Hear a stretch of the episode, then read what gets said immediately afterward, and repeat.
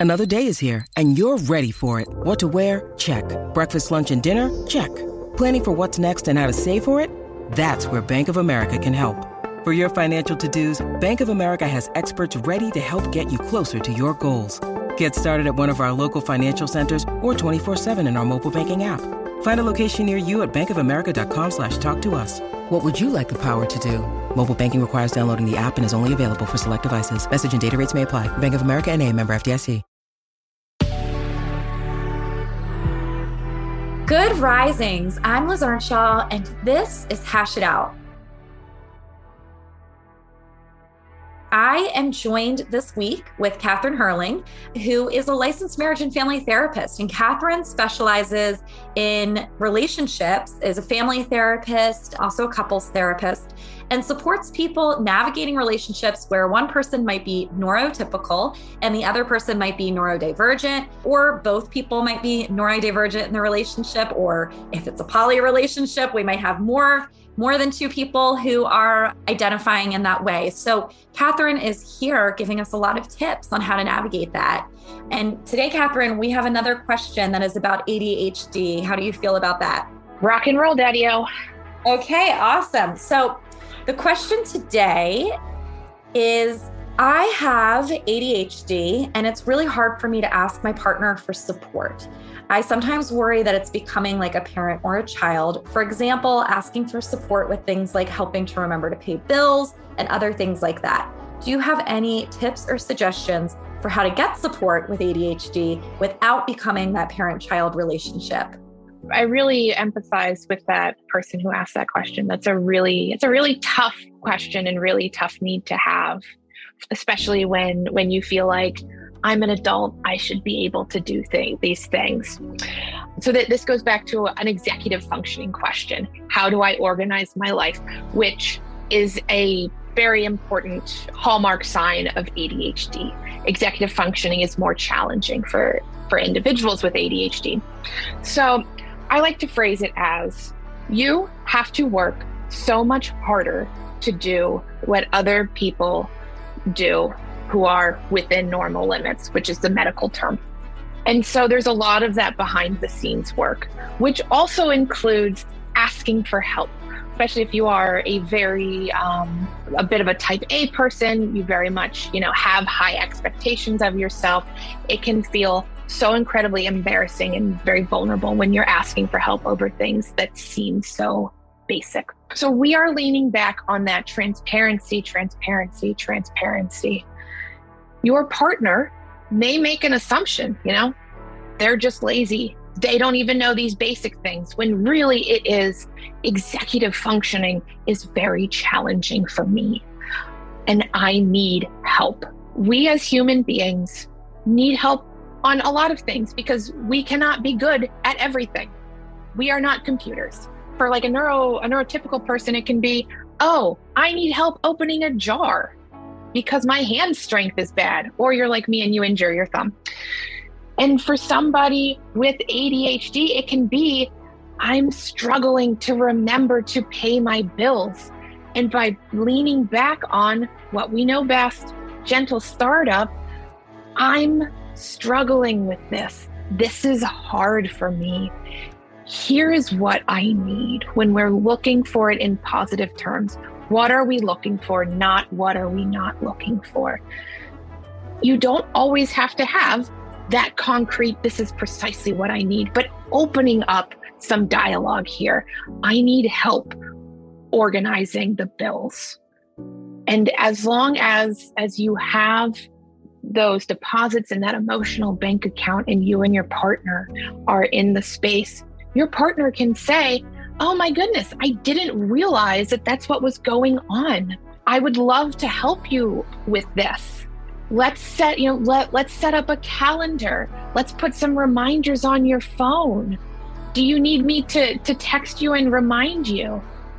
And by remembering that your partner also needs things from you, that feels far more validating and that makes and that makes it feel less like a parent child even things that can feel really small, like going out to get groceries, being an emotional support over, you know, over work stress.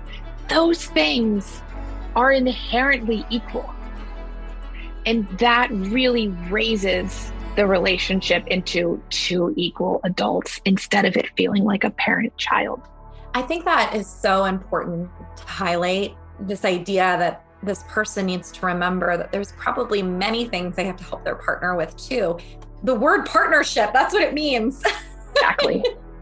that's the point of partnership is that I'm skilled at some things and because of that I help you out or I'm feeling good this week and because I feel good and you feel sick I help you out or I have time so because I have time I help you out and also that because I do that I have to be willing to accept that help from the other. And so as you were talking I was just thinking about what encouragement I want to give this person to accept help because if we don't accept help then our relationship isn't a partnership and it's not reciprocal. And we can't protect our partners from helping us. We have to let them help us. And another thought that I was having while you were talking is that you were giving really great examples of if you ask for help, here's all the things your partner could say. They could say, Let me help you set up a calendar app. Let's do this thing where we have a reminder, whatever it is. I like to remind people that asking your partner to do things doesn't mean that they have to do it 100%. And it doesn't mean that they have to be your parent. So if they were being your parent, then they would say, I'll put it in my calendar and I'll do it for you and I'll remind you every single day and da da da. And you might have a partner that says that. Maybe they say that's something that I could actually do. I don't mind having the reminder on my phone. I'll have it on my phone and I'll send you a text. Maybe that's the deal. But the really cool thing about having good relational awareness is that you remember that you make the request because you're going to hold on to yourself and your needs.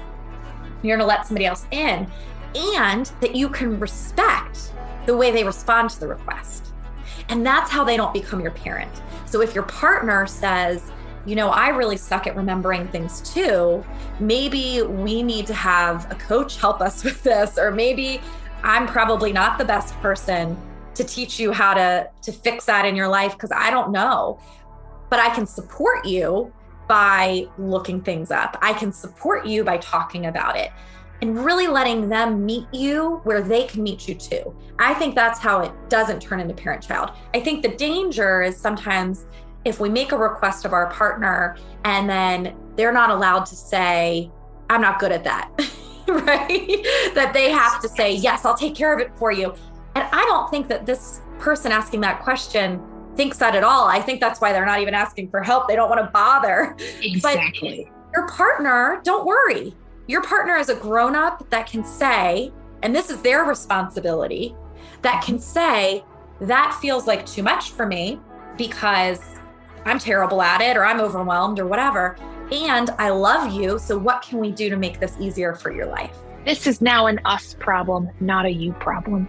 This is an us problem. We can work on it together. And it's not a me problem. And it, it's not going to shift to your partner, right? It doesn't need to become a, a problem for them because then that's codependency. It's a problem together. And, and you get to utilize the purpose of partnership then, which is why you want to be in a relationship in the first place. Whether you struggle with ADHD, or whether you are sick for two weeks in a row, or whether you are really tired one week. The point of being in a partnership is that we have another human being who's our village and who gets to help us when things are hard. Yep. Love me a good village. I love a village. I love having more than just the partner as a village, too. And so, as you were talking, I was also thinking this question was based on their romantic partner, but the tips you were giving are about all relationships. So if you have a friend that you need to educate around what you need help with, if you have a family member, like this is really healthy relational functioning is to ask for help and to let them help you or let them support you in the way that they can. Absolutely, absolutely. Self advocacy is so incredibly important when you are neurodivergent or just anything in general. Being able to say, here's what I need. It's a hard skill to learn if you are a caregiver by nature. It is so incredibly important, though. So important. And that's actually going to lead us to our question tomorrow, which is about advocating for others. So today we're talking about self advocacy, but tomorrow's question has to do with advocating for the people you love. And so we are going to talk about that more tomorrow. I'm here with Katherine Hurling, who is a licensed marriage and family therapist out of Philadelphia at a Better Life Therapy. And we're going to continue our conversation tomorrow, which I can't believe is Friday already. Can you believe that? Nope. It's wild. The week flew by.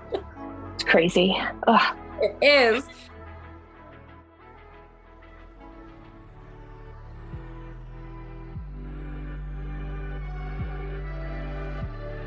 I'm Liz Earnshaw, and I'm the author of I Want This to Work. Thank you so much for listening to Good Risings. We love to hear from you, so please take a moment to leave a review. Until next time, love on your loved ones, and when that gets hard, tune in to me to learn how to hash it out.